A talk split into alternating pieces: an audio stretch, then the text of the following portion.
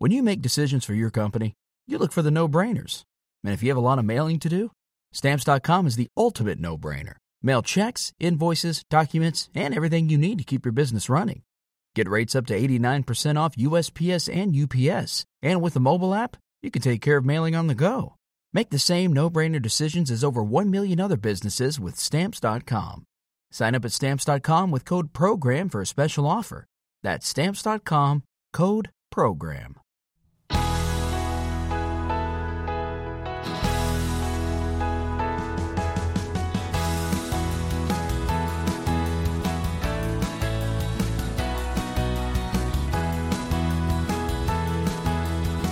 From the studios of WVMM 90.7 The Pulse, in the Central Pennsylvania Town Hall of Grantham, Pennsylvania, this is the Way of Improvement Leads Home podcast, a bi weekly discussion dedicated to American history, historical thinking, and the role of history in our everyday lives. And now, here's your host, award winning author and historian, John Fea. Welcome, everyone, to episode 12 of the Way of Improvement Leads Home podcast. As always, we are glad you have joined us. We are taping this podcast, Drew, two days after the second presidential debate. I think it's fair to say that things are really starting to heat up. I think that's certainly true. You know, it's interesting. This is actually the fifth presidential election where I have had an informed opinion, and only the fourth in which I could vote. You're, you're a youngster. Yeah, I know. I haven't been around that long. And the first election, actually, in which I was even really just aware of what was going on, was that contentious 2000 election. Uh, yeah, the hanging Chad. Yeah. But uh, I think that was more historic for its conclusion as opposed to its campaign. While political historians may be able to draw useful comparisons between this election and others, and that 1828 rematch between Andrew Jackson and John Quincy Adams comes to mind, I can safely say that I have never seen anything like what is happening right now. And I think I echo the sentiments of many of my friends and colleagues who hold a wide range of political opinions and say that I will be happy when it is over. Yeah, I was just saying this to my daughter the other night while we were watching the debate. I can't wait till this presidential election is over. It's just getting tiresome. And and you know, indeed, I think it is fair to say, you know, I'm a historian. I'm always the one who's saying, "No, there's a precedent for this." No, you know, there's there you know, nothing is new. But there's a lot of stuff going on in this campaign that I think is unprecedented. I think it might be fair to say. Uh, I also like the way history was invoked in the debate. Maybe not, maybe like isn't the best word, but history was certainly invoked in the debate. Uh, you know, George Washington and Muslims, I think Hillary mentioned. She mentioned that the country was founded on religious liberty, a claim that I think is only partially true. Then there was the whole Abraham Lincoln movie fiasco. Of course, Trump saying, Make America Great Again, which sort of asks historians to enter into the conversation. You know, how many times does Trump say the worst ever? You know, that's a that's a historical statement. Again, these are all kinds of situations where historians may have something to say. Yeah, I mean, I think that's certainly true. Though I also think we as historians need to be a little bit careful. It's not too hard, as many people who've listened to one of my lectures can tell you, to become a little too wonky or too academic. So uh, when we do that, we limit our audience. I think. Yeah, this is, go back and listen to our last episode when we did talk about overly wonky tweets, right? Drew? Yeah, yeah, yeah, yeah, yeah. When we talk on Twitter, I do that a lot during the debates. You could follow me at John Fea One. But a person asked me on Twitter, you know, how does a historian enter into the conversation as a historian on, say, a phrase like "Make America Great Again"? And, you know, my response is, you know, we're not there to say whether or not America was great or wasn't great in a past time, but we are there to say, you know, to draw attention to the conditions of life in past eras and then let, you know, let the informed citizen decide. Yeah, I mean, Twitter is certainly an interesting tool for historians trying to enter into public conversation. It's so immediate; you can jump in right as the moment is happening. But it's also very challenging. You know, we historical thinkers revel in nuance, and that's a difficult thing to accomplish in 140 characters. Our studio producer, Michaela Mummer, is also with us. Michaela, help us sort this political stuff all out. Who should we vote for? I don't know if I should get into that with you guys. You guys seem more like the experts on this topic. I'll, I'll let that one up to you. I'm not going to sway you any which way. I think you guys know what you're up to. Michaela is very smart. I think that's why we hired her. Exactly. If you enjoyed this episode of the Way of Improvement Leads Home podcast or have enjoyed past episodes, please help us keep the podcast going by sharing it with your friends. Please consider downloading, subscribing, and especially reviewing the podcast out of iTunes. We are also developing a more concrete way you can support our efforts here, so stay tuned for more details in future episodes. And speaking of episodes, Drew, what do we have on tap for episode 12? Well, we're very excited today to welcome Rebecca Onion. She's a staff writer for Slate, where she covers new historical research and history in archives, museums, classrooms, and on the web, as well as history in popular and public culture. She also runs the Slate hosted blog, The Vault, where she posts intriguing archival documents and images, giving readers a glimpse into how historians construct their narratives of the past. Needless to say, she is our type of person. She holds a PhD in American Studies from University of Texas at Austin, is currently and is currently dropping some scholarly work titled In Innocent Experiments Childhood and the Culture of Public Science in the United States, which is out actually just this month with the University of North Carolina Press. Yeah, Drew, I've been a fan of Rebecca Onion's work for quite some time. I've never met her, I've never spoken with her, so I'm really excited about the interview. I try to read her, her blog, The Vault every day or every other day or so, and often mine some things from that blog for my Sunday night odds and ends feature at the Way of Improvement Leads Home blog. We want to talk to her today about how she bridges the gap between academic history, again, as, as Drew, you just mentioned, she has a monograph coming out, and then writing for the public. So I think it's going to be a great interview. Yeah, and you actually have some thoughts on that too. So you've prepared a story for us today on how you've brought your own historical scholarship into the public.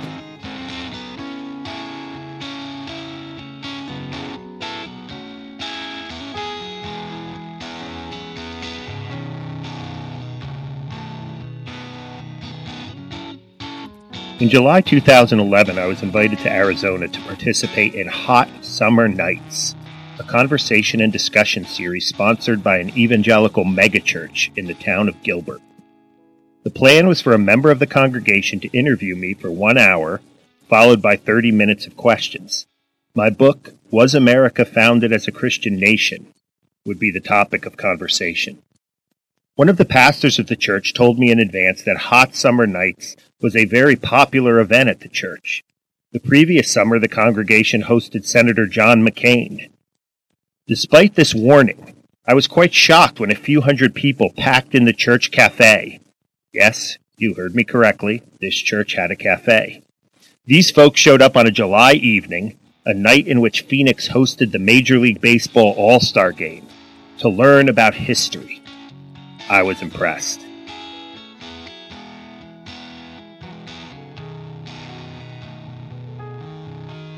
The interviewer for the evening was Steve, a prominent Phoenix attorney and businessman. I was a bit skeptical about discussing American history with someone from the business world, but Steve turned out to be the perfect inquisitor. A devout evangelical Christian and a graduate of Princeton University's Woodrow Wilson School of Public and International Affairs, Steve was more than up to the task. He handled the evening like a real professional.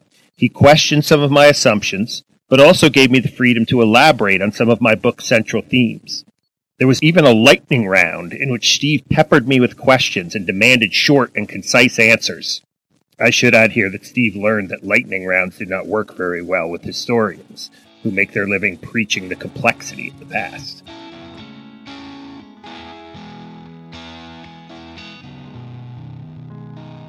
The question and answer session was spirited, I'm not sure that everyone was happy with my historical approach to the subject, and a few members of the audience made that abundantly clear. But in general, I left optimistic. I wanted those in attendance to see the value of historical thinking, and I think I largely succeeded. When I arrived home, someone asked me if it was worth it to fly all the way to Phoenix from my home in central Pennsylvania to speak for one hour to a group of evangelicals about whether or not the United States was founded as a Christian nation. I answered with a resounding yes.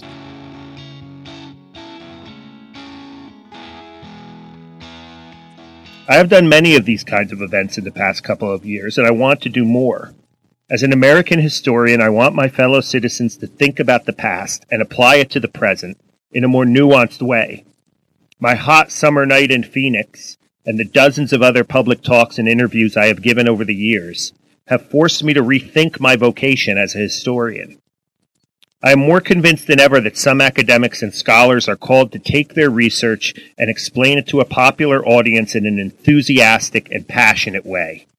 This requires taking the time to leave the ivory tower, hit the road, and meet people in all kinds of settings. It requires bringing knowledge and historical thinking to real places and communities. We need more historians who want to eliminate whatever barriers exist between them and the public and find common ground with a public audience in a way that affirms what people already know about the past and challenges them to think more deeply in a way that is accessible and non provoking. This is easier said than done. Most historians don't have the time or inclination to do this kind of work. Yet I remain convinced that history has much to offer our public life. It is time for historians, teachers of history, and serious students of the past to be in the business of teaching the public how to think historically.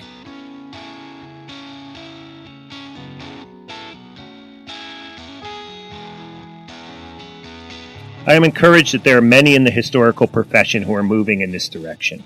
Over the course of the last several years, the American Historical Association, the most important organization of historians in the world, has challenged its members to connect with the larger public. Go back to episode one of the Way of Improvement Leads Home podcast and listen to AHA director Jim Grossman talk about this vision.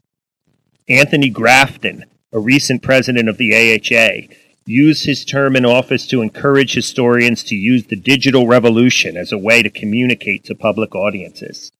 James Banner, in a great book titled Being a Historian, tells historians to take risks by writing in accessible prose, by not getting caught up in historiographical debates, and by treating readers of their work as fellow citizens. What an opportunity. Let's get to work.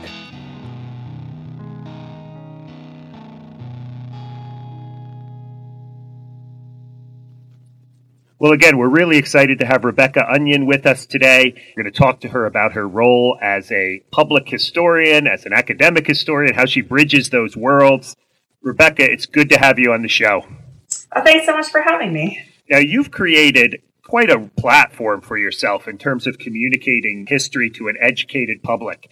We always we often do this at the end of the interview, but since the platform is so important, why don't you tell us, you know, how you're out there doing history. You know, what is your what is your platform? Tell us a bit about it. All right. Well, at this point, I am a staff writer at slate.com and I I write sort of longer pieces for the website about history and culture. That's sort of the shorthand way that I put it, history and culture, which I'm sure we'll talk about what that means. But I also run the site's documents blog, which is called The Vault. And it also, which is not necessarily history related, I send out the site's daily newsletter. So I do have some duties at Slate that aren't necessarily his historical or directly historical. And since I'm staffing at Slate, I don't necessarily freelance that much anymore, but I used to do much more of that, writing for other publications like the Boston Globe and Aeon and Virginia Quarterly Review and other places like that. But now it's they, they have me. So it's all slate all the time. Okay, great. Yeah. Now you have a you have a, a PhD in American Studies. Uh, most of your your work, which we'll get to in a little while, your academic work is in is in history and American culture. You write again, as you just mentioned, for a popular online magazine. Tell us a little bit about your career trajectory thus far. How have you used your history training outside the academy? Oh yeah. Oh, let's see. So all the way back in 2000, if we can fly back in the time machine into way back then, I also had an undergrad degree in American Studies. And I went straight from undergrad to working at a teen magazine in New York. And this was a magazine called YM that is now dead because most teen magazines are now dead the internet killed them, basically, which is a fascinating cultural phenomenon in and of itself. Now, is this kind um, of like a like a, the Tiger Beat or one of those kind of pop? Uh, we we fancied ourselves a little bit more elevated than that, like a little more upscale. yeah, that's great. I mean, it was a uh, you know it was like seventeen. Our competitors were seventeen Cosmo Girl teen people. And the reason I took that job is that there was a woman working there named Christina Kelly who had worked for a teen magazine named Sassy that was sort of formative for me in the early 1990s. It was the sort of the first feminist teen magazine. And so she was really interested in hiring people who wanted to write longer features, who wanted to you know, sort of write about social justice, write about what was going on in, you know, young women's actual lives. And that was why I ended up taking that job is that she was working there and I really admired her. And I ended up learning a ton while I was there about writing to a word count, writing in relationship to other people at a magazine, like the people who do the art and the people who copy edit. Right. Um, we actually had like way more of a fact checking apparatus than is currently available to most people writing for the web. Magazine style fact checking, which was pretty intense. Wow. That was is, a good Yeah. a good training for me. You know, coming coming out of undergrad where you write a paper and one person reads it, or maybe two people, if you know, it, if it's like you give it to a friend to proofread before you give it to your TA or whatever. Right. Right. Um, coming into this situation where I was writing professionally, I learned a lot from it, and uh, but I didn't really want to do that forever, and I didn't want to. I felt a little constrained by, I guess, the subject matter, and also had a little bit of sort of just uh, maybe it's mid twenties angst. I don't know, quarter life crisis kind of situation where I just thought I don't really know what my topic is, Sure. and I sort of saw journalists around me in New York. I was living in New York at the time, who had a very definitive idea of what they wanted to write about and what they were interested in. right. And I was like, I don't think I'm going to write for teen girls forever, but I don't know what I want. And I really loved my undergrad education in American studies. And ironically enough, I was sort of much more of a writer about contemporary culture when I was an undergrad. I was sort of, uh, you know, really interested in, like, I wrote my senior thesis on the Columbine killings, which had happened a year before I wrote the thesis, and sort of the media reaction to Columbine, which is funny to imagine now because now we have, you know, 16 more years of media reaction to similar Right. events to analyze. At the time, it was a sort of like a rapid response thing that I was writing. So I wasn't necessarily considering myself as much of a cultural historian as sort of like a maybe a cultural critic or a cultural analyst. Sure. But I ended up, this is a long story.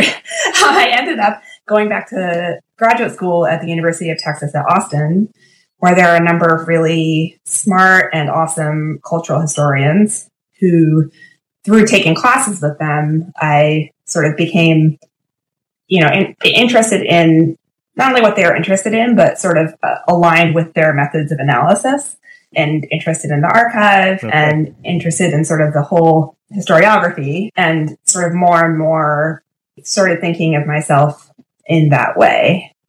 Um, and then when I was leaving graduate school, so I told myself that during graduate school, I would surely write a lot of stuff for the popular press, you know, continue my freelancing career, which I had started before I went.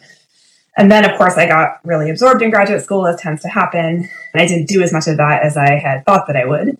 Although I did, along the way, start writing for Slate. I wrote for Slate a couple times, which came to pass in part because I have a good friend from high school who's who was an editor there and is still an editor there. And in part through my sort of track record freelancing in New York before I left to go to Austin for graduate school.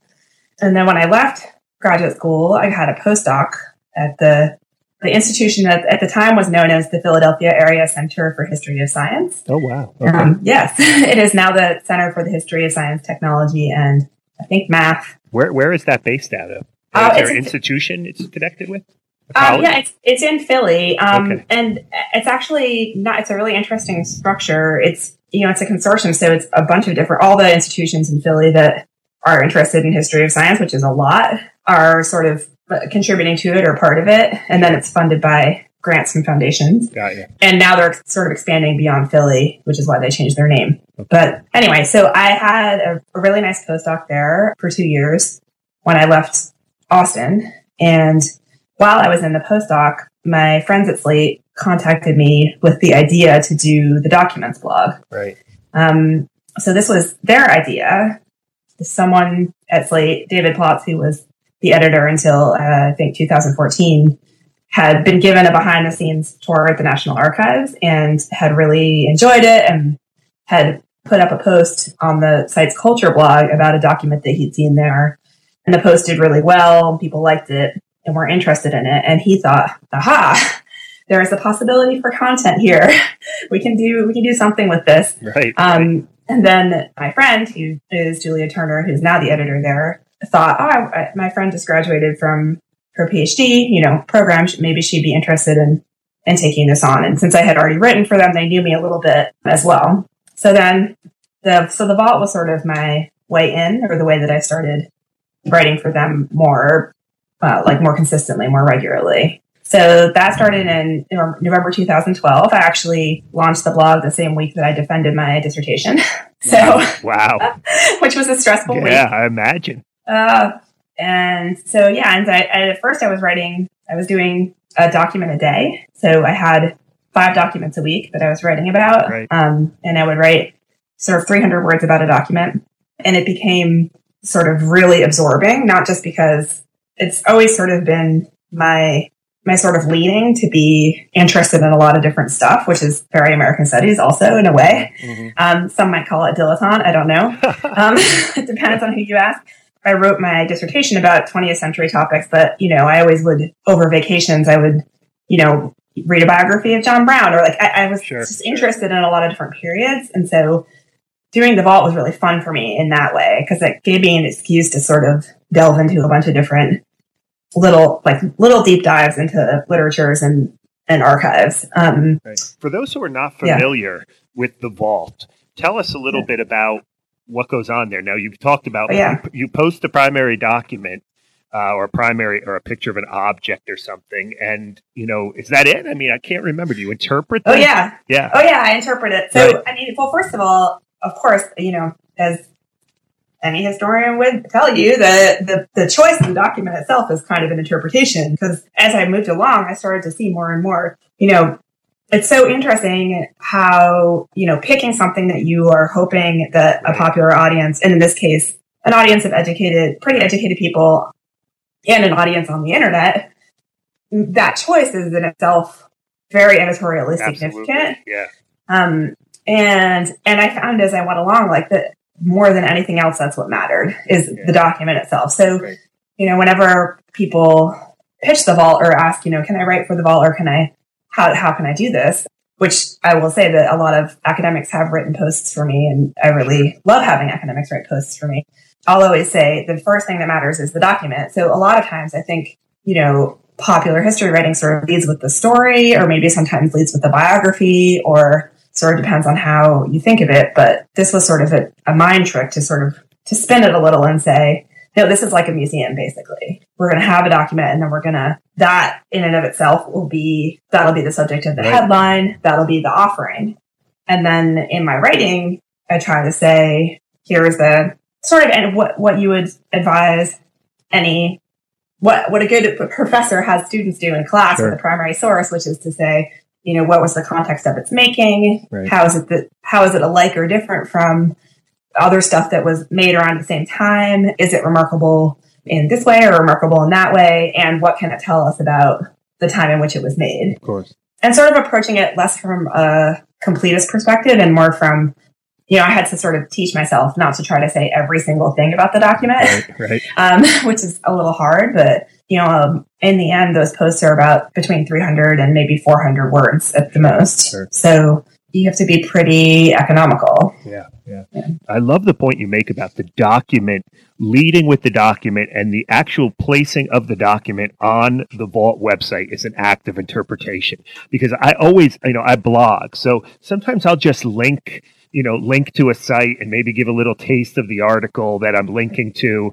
And you know, I don't even sometimes I don't even comment on the article. I just but but the very fact that you know I have an audience Mm-hmm. and have some degree of authority, I guess, if people are following me, you know, you just mm-hmm. putting it out there and saying this is worthy of your time is a sort of act of interpretation in and of itself that most people mm. don't realize. That's a great point. oh totally Yeah, totally. yeah. Well, and, yeah go ahead. and you're, both with your authority and then you're also you're also saying this is worthy of your time and then on the internet at least you're saying i think you'll be interested in this Right, Like, exactly. I'm, I'm like looking into your mind Yeah. and predicting As long as we're talking Yeah. about documents, tell Yeah. me, give me one or two of the favorite documents that you posted at the vault. Which ones are your favorites of all time?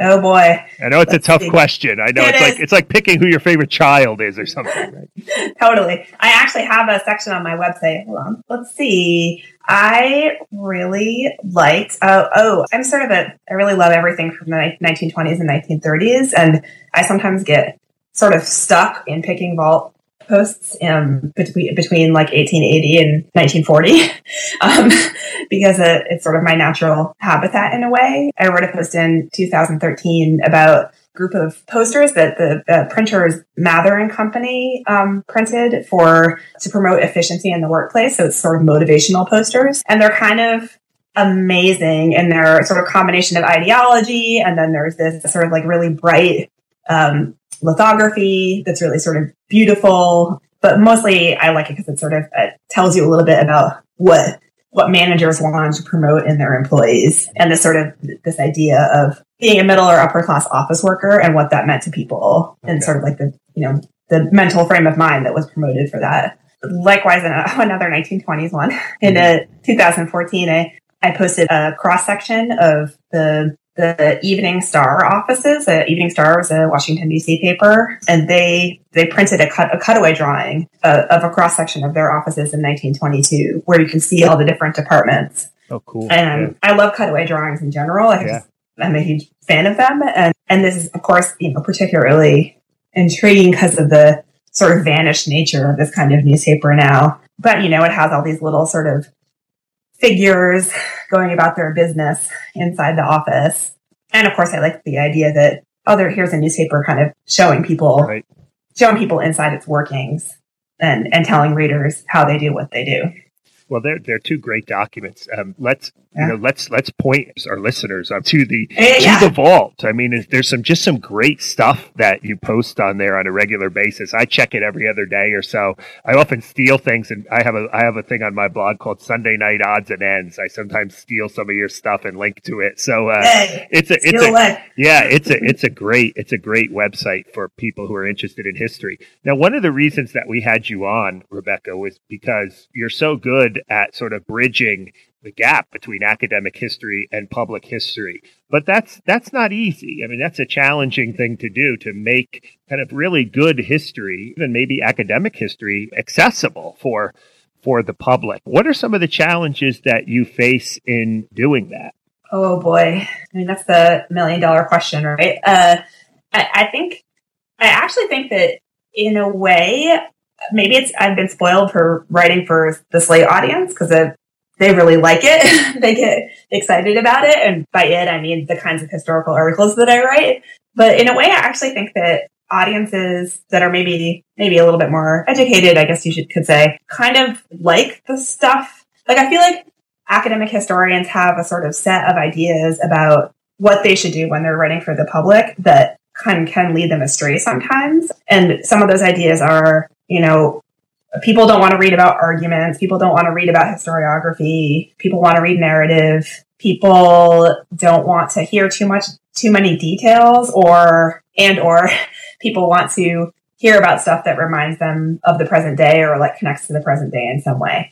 All of which are probably true in some to some degree, but I think that there's actually more of an audience for you know the kind of writing that sort of like pulls back the curtain a little bit on academic history and says like for example right now um, you know before and after this phone call I'm, I'm writing about the new birth of a nation movie and i'm writing you know a little bit about not too much because it can never be too much right but a little bit about sort of the historiographical struggles that have occurred over that story, the Nat Turner story, over the years. And I think there is a point at which there's, you know, maybe academic infighting is not that exciting for people, but like I always think of a piece that I wrote earlier this year for Slate about the historiography that's sort of growing around Native American slavery, the history of Native American enslavement in the United States or, you know, the, the colonies that became the United States. And that piece was basically, it was saying to readers, hey, you know, people in, in academic history departments are really talking about this right now. And they're sort of like fighting it out, or, you know, not like in an oppositional sense, but like there's a story here that's being fleshed out that people are, people who study this for their livelihoods are are talking about. Um, oh, absolutely. I mean that the article you're referencing it, it is very much. I remember. I I remember it distinctly because I was so excited to see that conversation being brought to a public audience. That conversation is exactly one of my seminar conversations, right? You know that that you know I'm still in grad school and uh, I happen to be studying colonial Native America, and I was so struck by how much that was taken just from the seminar table in in my kind of contemporary experience or whatever. yeah, hopefully in a good way. I mean, hopefully. Oh, in a way I know, absolutely. You know, is inclusive rather than exclusive. I guess. No, Yeah. ab- absolutely. And I, you, Yeah. you also just bring up that point, and I think Austin Kleon has a, a book out called "Show Your Work," and and that's kind of his whole argument. He's an artist, is that we're in a moment, and maybe our generation is really interested in seeing how artists, how thinkers, how anybody is doing what they do, and and that's a very different thing. We're we're less interested in the final product and more interested in the process, and and I think historiography is a great way to give readers a glimpse into the process of doing history. So I really appreciate the work that you're doing in that regard. yeah, I totally agree with that. yeah. Also, yeah. Uh, um, well, as a graduate student too, I've just outed myself as a graduate student. Ah, yeah. Um, you know, I, I do want to ask you kind of directly, what kind of advice do you have for someone like Yeah. me, someone who is looking at you know a not great job market and but l- also still really cares about the value of what I'm doing? What kind of advice would you give to someone who is looking to get their own work out into the world? Well, I mean, I think there's a big difference between being in that position and wanting to make it your livelihood to write about history for a popular audience and being in that position and wanting to sort of like publish a few pieces on your research. The latter is there's a whole set of advice I could give about pitching that I think, I mean, obviously it's easier. That's sort of an obvious thing to say. like clearly it's easier to, to place a few pieces than to, to build a sustainable life from writing. And I think the biggest difference would probably be that in order to build a sustainable life from writing, A, I've been super lucky and I sort of part of that luck came from having worked in this field before I went to graduate school and made friends in this field. And, uh, you know, a little bit of it is, you know, networking, the old connections, connections situation. And then part of it is that I'm not really writing about, not writing very often about the stuff that I,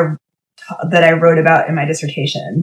I'm not, I've sort of had to return in some way to that sort of like, I guess, open-minded curiosity or like a sort of more, uh, more broad set of interests so that when my editors say, Hey, can you write something about, you know, Colin Kaepernick's t-shirt that has, that had a Malcolm X and Fidel Castro on it. And this is the, the quarterback for the San Francisco 49ers who has been kneeling during the national anthem who wore this t-shirt. And that's something in the news that, you know, I haven't written about Malcolm X, the history of Malcolm X, the history of his relationship with Castro, or any of that. And this was maybe a couple months ago, uh, six weeks ago or something that I wrote this piece. And I had to just sort of be quick about it and not be too worried or nervous that I didn't have all of the literature under my belt already or try to figure out ways around not having all the literature under my belt already. And that is sort of a set of affinities and skills that has to do with, like I said, open-mindedness or like sort of like a, a more broad set of interests or a more, a willingness to sort of think, think of my, my quote unquote research, whatever it might be, as covering a lot, a lot more than I thought of it as covering during graduate school. And then part of it has to do with figuring out how to write quick, figuring out how to be less nervous about writing. I think being nervous about writing is something that you get taught in graduate school. I think it gets ingrained in you in seminars to be really worried. Maybe it depends on the graduate school you go to to be, to try to, you know, sort of check every box and be very careful and not miss anything. And if you're writing publicly, that is still obviously really important, but Eh, you have to sort of sort of push past it in a lot of situations. And all of those things just come with practice. So I would say that, you know, if you're still in graduate school and you're thinking about some kind of path like this, the best possible way is to try to start writing while you're, while the stakes are a little bit lower and you're not yet at a point where you need to make all of your money from writing, which is hard is, you know, especially in the age of the internet when there's a lot of people who want to pay you not very much money to write, you can, if you can figure out a way to practice that kind of writing while you're still, well, before you become totally reliant on it, I think that's, that is what I would say would be the way to go. Then again, I also know that it's, you know, at graduate school is all absorbing already and it can be kind of daunting to imagine also starting a career as a writer. Right. So, let's transition though. I don't want I, I don't want you to get so down on academic writing because I you know you, you have a monograph coming out and you know I'm sure that's something you have invested a lot of time and energy into. So uh, tell us about your new book, Innocent Experiments.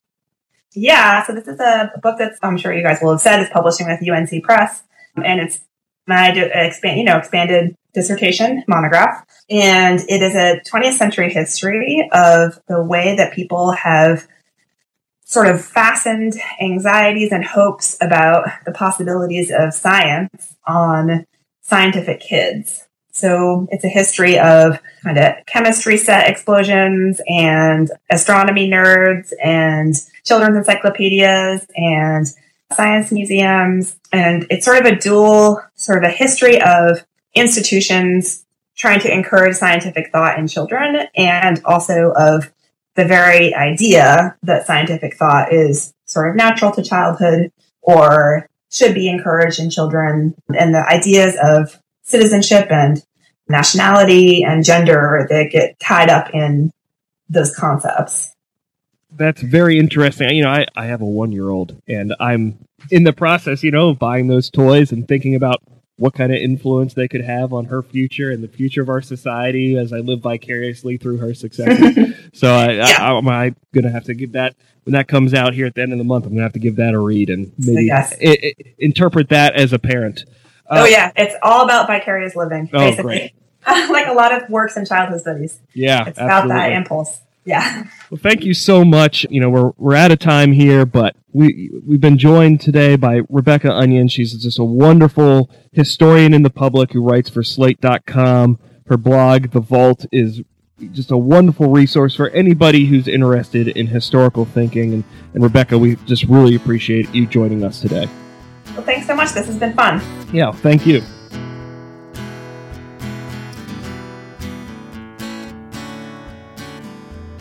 I think I have in, in the past tweeted that uh, Rebecca Onion is the historian we need right now. Uh, she really is doing a great job of being a historian in public, which I think is such a such a hard skill to master. So we're really glad that she joined us today. Well, Drew, I guess it's time for me to check my Twitter feed, check Facebook, write a blog post. So thanks for listening, everyone, and may your way of improvement always lead home. This has been a production of The Way of Improvement Leads Home, a blog dedicated to reflections at the intersection of American history, religion, politics, and academic life. Visit us at thewayofimprovement.com. If you want to support our efforts, please rate and review us on iTunes so others may more easily find this podcast. The podcast was recorded at the studios of WVMM 90.7 The Pulse. Thanks to Ed Arke for all of his continued support. Original music is by Overholt Many thanks to our guest, Rebecca Onion. Our studio producer is Michaela Mummert. I've been your producer, Drew Dyrli Hermeling, and your host is John Fea.